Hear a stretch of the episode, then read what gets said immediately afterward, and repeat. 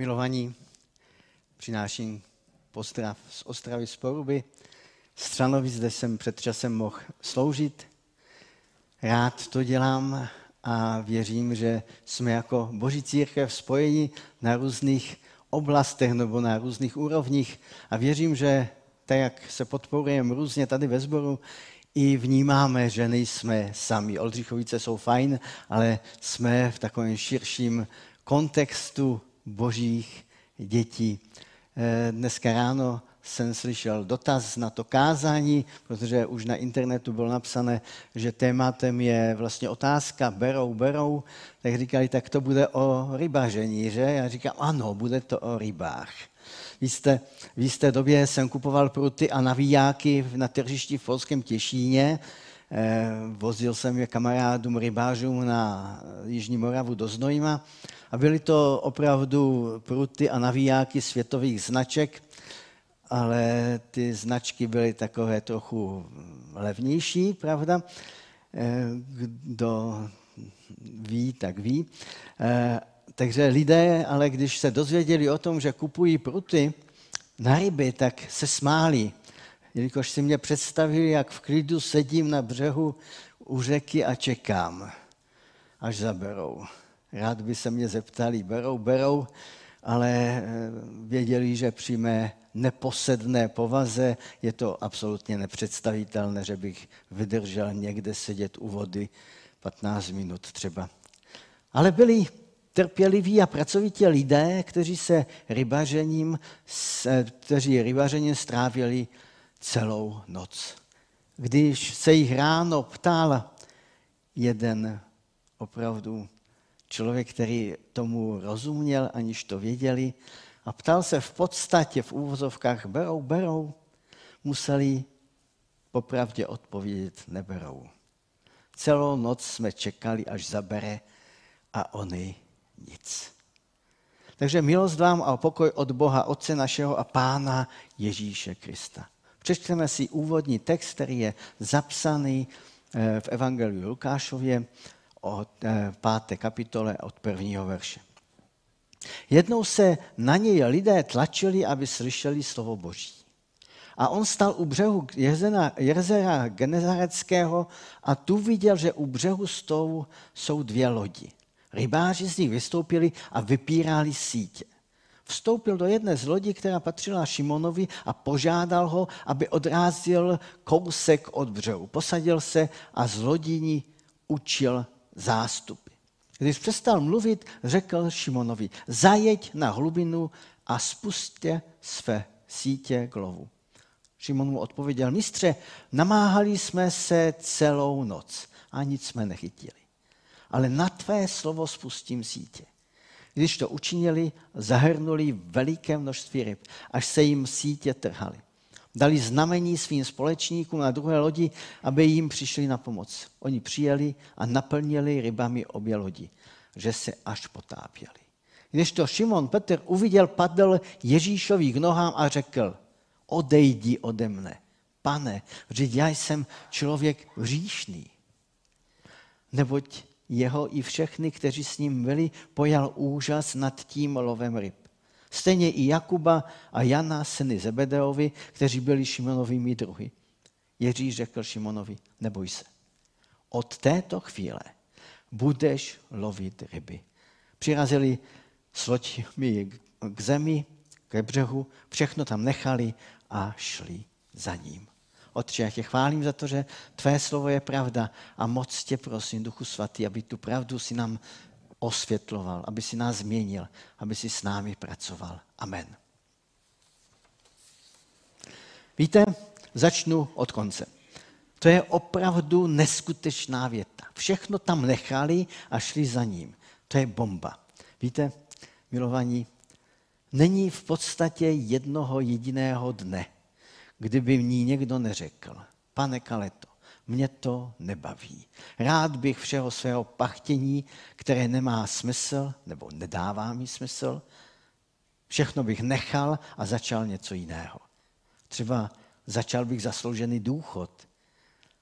Rád bych všeho nechal a šel za něčím, co mi dává smysl. V moc lidech toto vědomí je.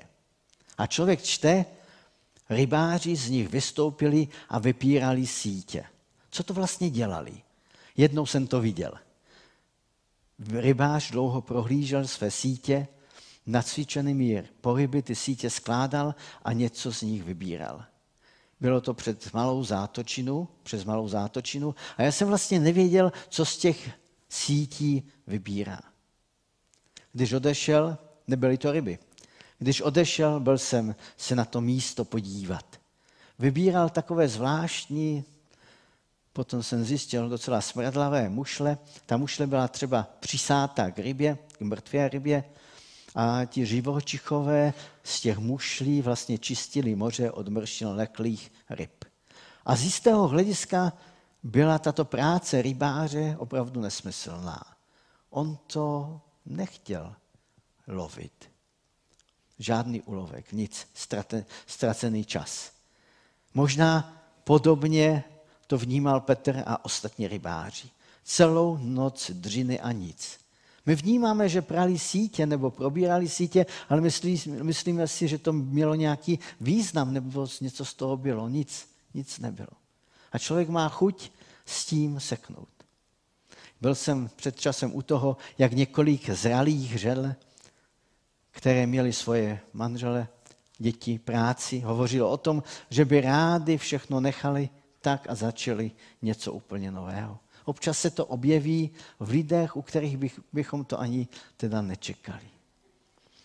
Když někdo čte slova, všechno tam nechali a šli za ním, okamžitě si řekne šťastní lidé. Práskli se vším a odešli, jak rád bych to udělal. Ale i hned člověka napadne, opravdu to bylo takhle v pohodě? A co jejich rodiny, které nechali, co jejich živobytí? Někdo by řekl šťastní lidi, lidé, ale nutno upřesnit, v jakém slova smyslu.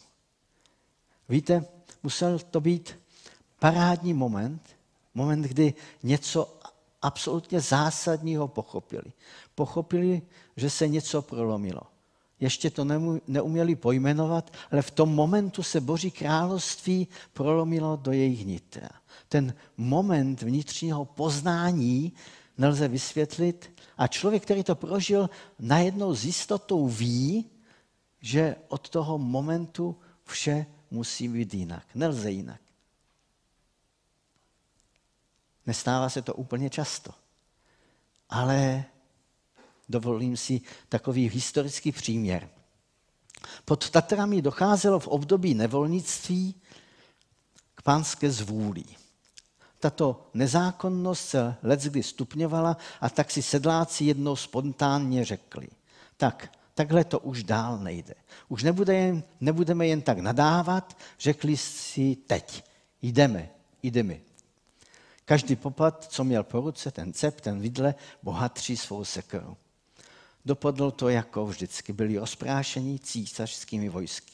Ti, kteří nepadli na bojišti, šli do nejtěžší káznice v Rakousku, do brněnského Špilberku. Ti opravdu nemnozí, kteří se pak vrátili nemocní, ale živí, přišli a většinou neuviděli ani manželky, ani děti, ty zemřeli. Domy už jim nepatřili, propadli věřitelům. A tak se těch vzbouřenců proti pánské zvůli ptali, stálo ti to za to? A odpověď, kterou dali tito rebelové ze zoufalství a z nutnosti v podstatě, byla zarážející. Ano, stálo to za to. Stálo to za ten jeden jediný moment, když jsme si všichni společně řekli, jdeme, teď. Ten moment stál za všechno, co pak nastalo. Za Spielberg a všechny ztráty. To, co jsme v tomto momentu pocítili, vyznávali ti lidé, stálo za to. A hodně jsem o tom přemýšlel. A ten spisovatel a farář, který zaznamenal to, to svědectví těch lidí, říká, takové momenty nelze prožívat stále. Někdy se dějí jenom jednou za život. Jsou to momenty, kdy víme, že jsme na vrcholu, že teď, anebo nikdy. Na vrcholech nelze pobývat celý život. To je zřejmé, ale Víte, chudáci jsou lidé, kteří nikdy nezažili moment, kdy si řekli teď. Jasně poznali, teď to je ono.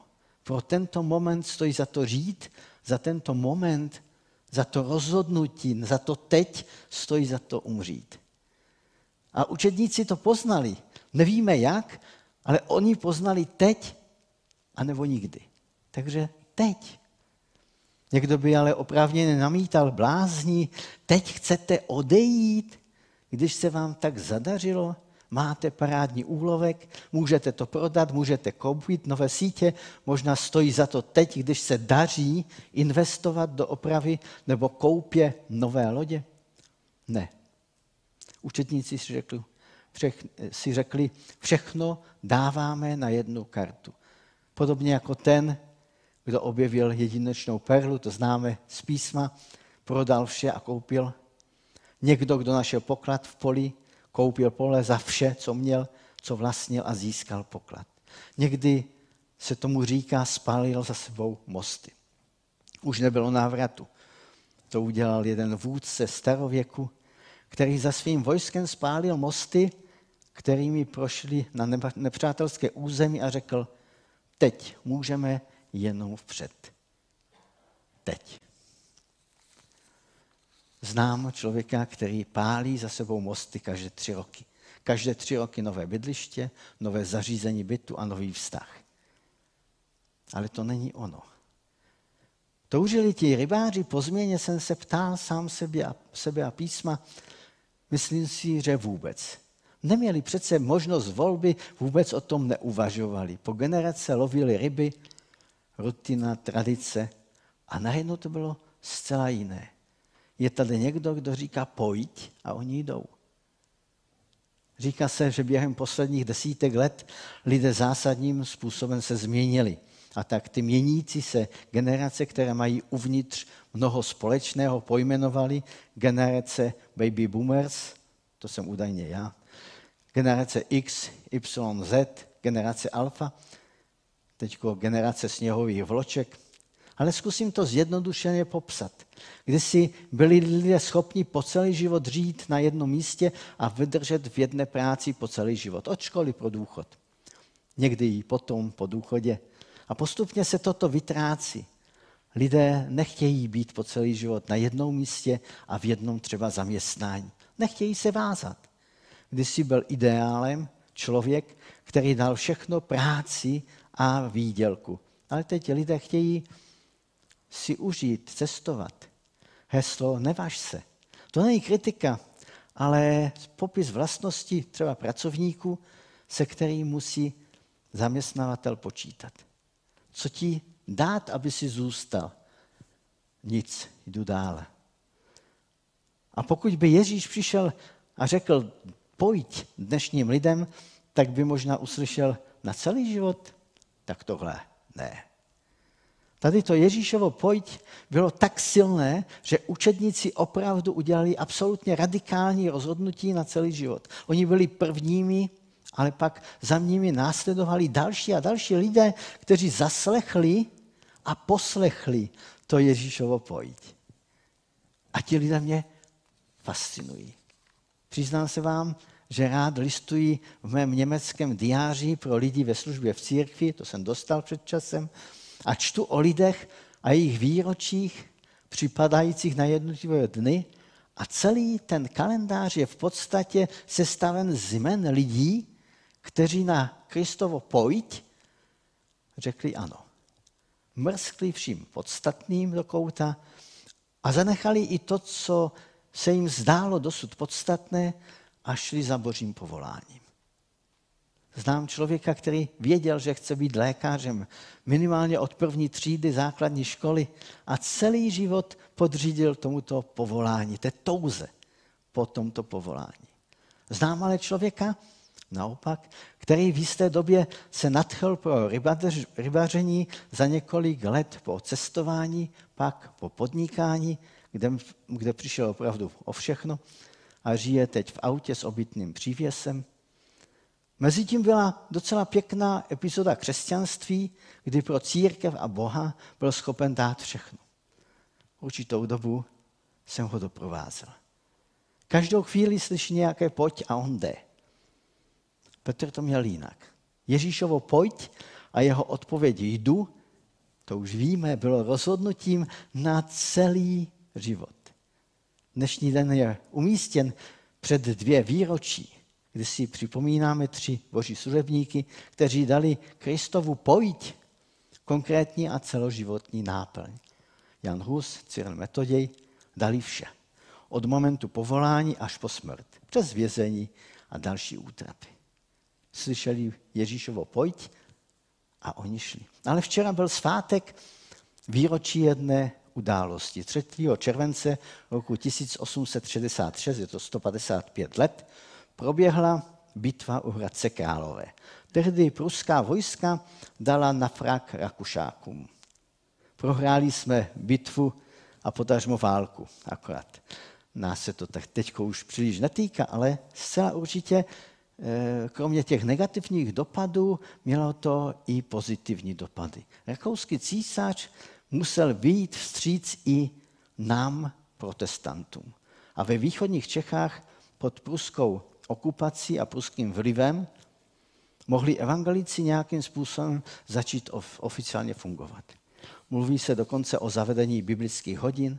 A jedním z lidí, kteří právě na takovém setkání uposlechli Boží pojď, byl Alois Adlov, teďko zjednodušují, otec zakladatel nynější církve bratrské. Teď v církvi bratrské bychom možná nepotkali lidi, kteří o tom vědí, ale tehdy to byl člověk, který formoval celou tuto denominaci. Uslyšel Ježíšovo pojď a byl mu po celý život věrný. Já jsem tou osobou fascinován. On slyšel Ježíšovo pojď a přes všechny útrapy, o kterých ani nemá, nemám šanci mluvit, prošel tím životem s tím, že byl tomu Ježíšovu pojď věrný. Tehdy i dnes zaznívá totiž povolání a v zápětí úkol. Od této chvíle budeš lovit ryby. Pozor, ne každé povolání je Ježíšovým povoláním. V historii byli opravdu svůdci, kteří řekli pojď a uvedli tisíce a desítky tisíc lidí do, do skázy. Tehdy ti samozvaní vůdci, svůdci říkali, jděte za námi, následujte nás, prorokujeme vám absolutní vítězství ve válkách, pak druhý příchod Pána Ježíše, který proběhne konkrétní den, konkrétní hodinu. A samozřejmě nenastalo vítězství, ale porážka. A lidé byli svedeni. Ne každý, kdo řekne pojď, je hoden následování. No dobře, řekneme si, ale co já? Platí pro mě dnes a tady to Ježíšovo pojď? Řekneme si, já nejsem pastor, nejsem povolán, abych vedl zbor. Mohl bych říct, že se mě to netýká. Veškerou odpovědnost dát někomu jinému. Jsem kurátor, presbyter, je to pro mě? Jsem obyčejný řadový člen zboru, je to pro mě? Víte, možná znáte slovo, hlavně mladí to slovo budou znát. Takové moderní slovo, influencer. To je člověk, kterého sledují na sociálních sítích. Člověk, kterého lidé, lidé sledují a následují. Každý den vkládá na sociální sítě svoje postřehy, vypráví, co se mu přihodilo, přihodilo co snědl. Ty nejznámější lidi sledují miliony lidí. Nejsem internetovým influencerem, ale stále znovu a znovu jsem překvapovan tím, Eh, kdo ty věci o mě na ten internet třeba dává. Kdo mě dal na Wikipedii, nevím. A najednou si říkám, já jsem to nekontroloval, proč to tam je? Prostě jakoby člověk i tím, že existuje jako křesťan, už byl někým, který vede nebo nějakým způsobem ovlivňuje lidi. A dovolím si tvrdit, že každý z nás, křesťanů, je takovým influencerem, každého z křesťanů lidé opravdu důkladně sledují a někdy i následují.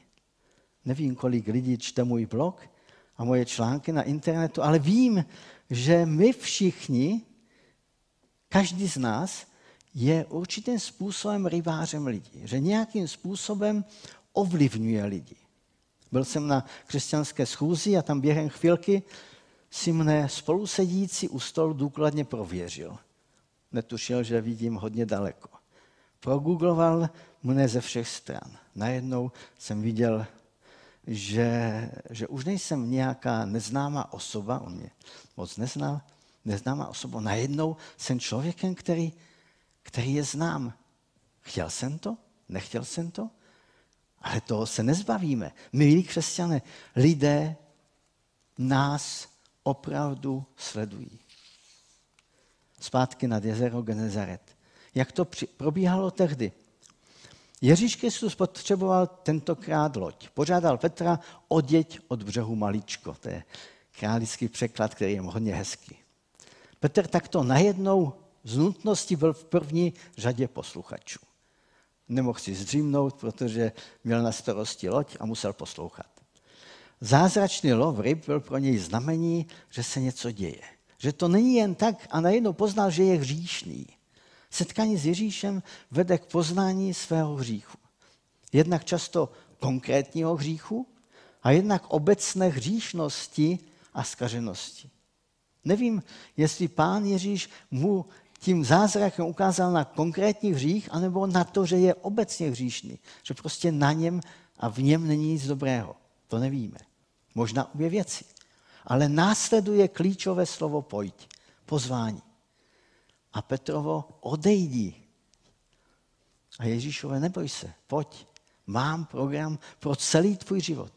Já jsem tvým influencerem, kterého následovat budeš, a ty budeš lovit lidi a budeš pro ně taky vedoucím influencerem někoho, kdo, koho budou následovat.